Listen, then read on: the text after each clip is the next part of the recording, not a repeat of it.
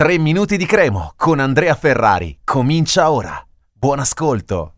La partita contro il Brescia sta per arrivare, un Brescia sicuramente diverso da quello di novembre che ha perso 3-0 in casa, lo abbiamo detto anche nei giorni scorsi, negli altri episodi, e dobbiamo anche riconoscere che il Brescia poi è cresciuto nel corso del tempo grazie alla cura di Rolando Marane. Quanti avrebbero scommesso in una ripartenza così netta da parte del Brescia? Sinceramente pochi, pochi, ma non tanto perché credevamo che Marane non fosse l'uomo giusto, perché comunque Marane è uno che se ne intende, ha allenato tanto in Serie A e, e quindi mh, sicuramente un, un buon allenatore per una squadra di Serie B.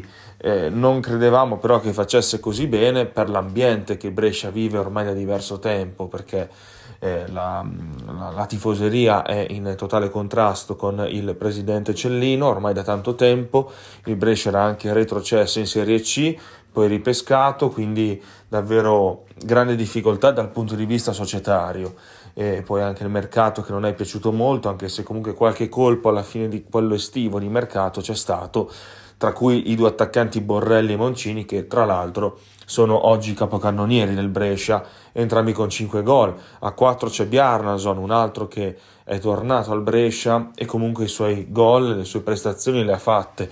Quindi alla fine il Brescia è stato ricompattato e ha trovato diversi punti. Oltretutto rispetto alla Cremonese il Brescia ha sì qualche punto in meno, eh, è comunque in zona playoff e eh, ha perso una partita in meno rispetto alla Cremo, anzi scusate in più, 6 sconfitte, la Cremo ne ha perse 5 di partite, eh, è chiaro che poi il Brescia ha vinto 7 partite, la Cremo ne ha vinte 11, quindi quella è la differenza eh, sostanziale, però comunque è una squadra che ha perso in generale non tante volte e, e che poi ha anche un bilancio in equilibrio eh, tra casa e trasferta come rendimento e anche tra gol fatti e gol subiti.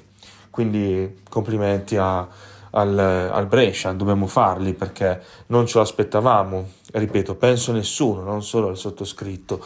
E quindi eh, il Brescia si appresta a questa partita con eh, sicuramente grande spirito, grande voglia di rivalsa, e anche se avrà qualche difficoltà in difesa perché non c'è Cistana e il Brescia è risaputo anche da quelle parti eh, che fa fatica quando manca un giocatore come Cistana dietro che ha sempre dato ottime garanzie quando ha giocato.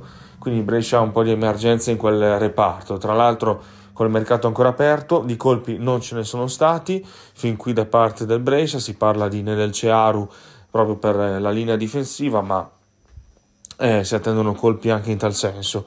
Eh, vorrei chiudere ribadendo un concetto già eh, comunque espresso nei giorni scorsi, il mercato è fermo per tante squadre, non solo per la Cremo.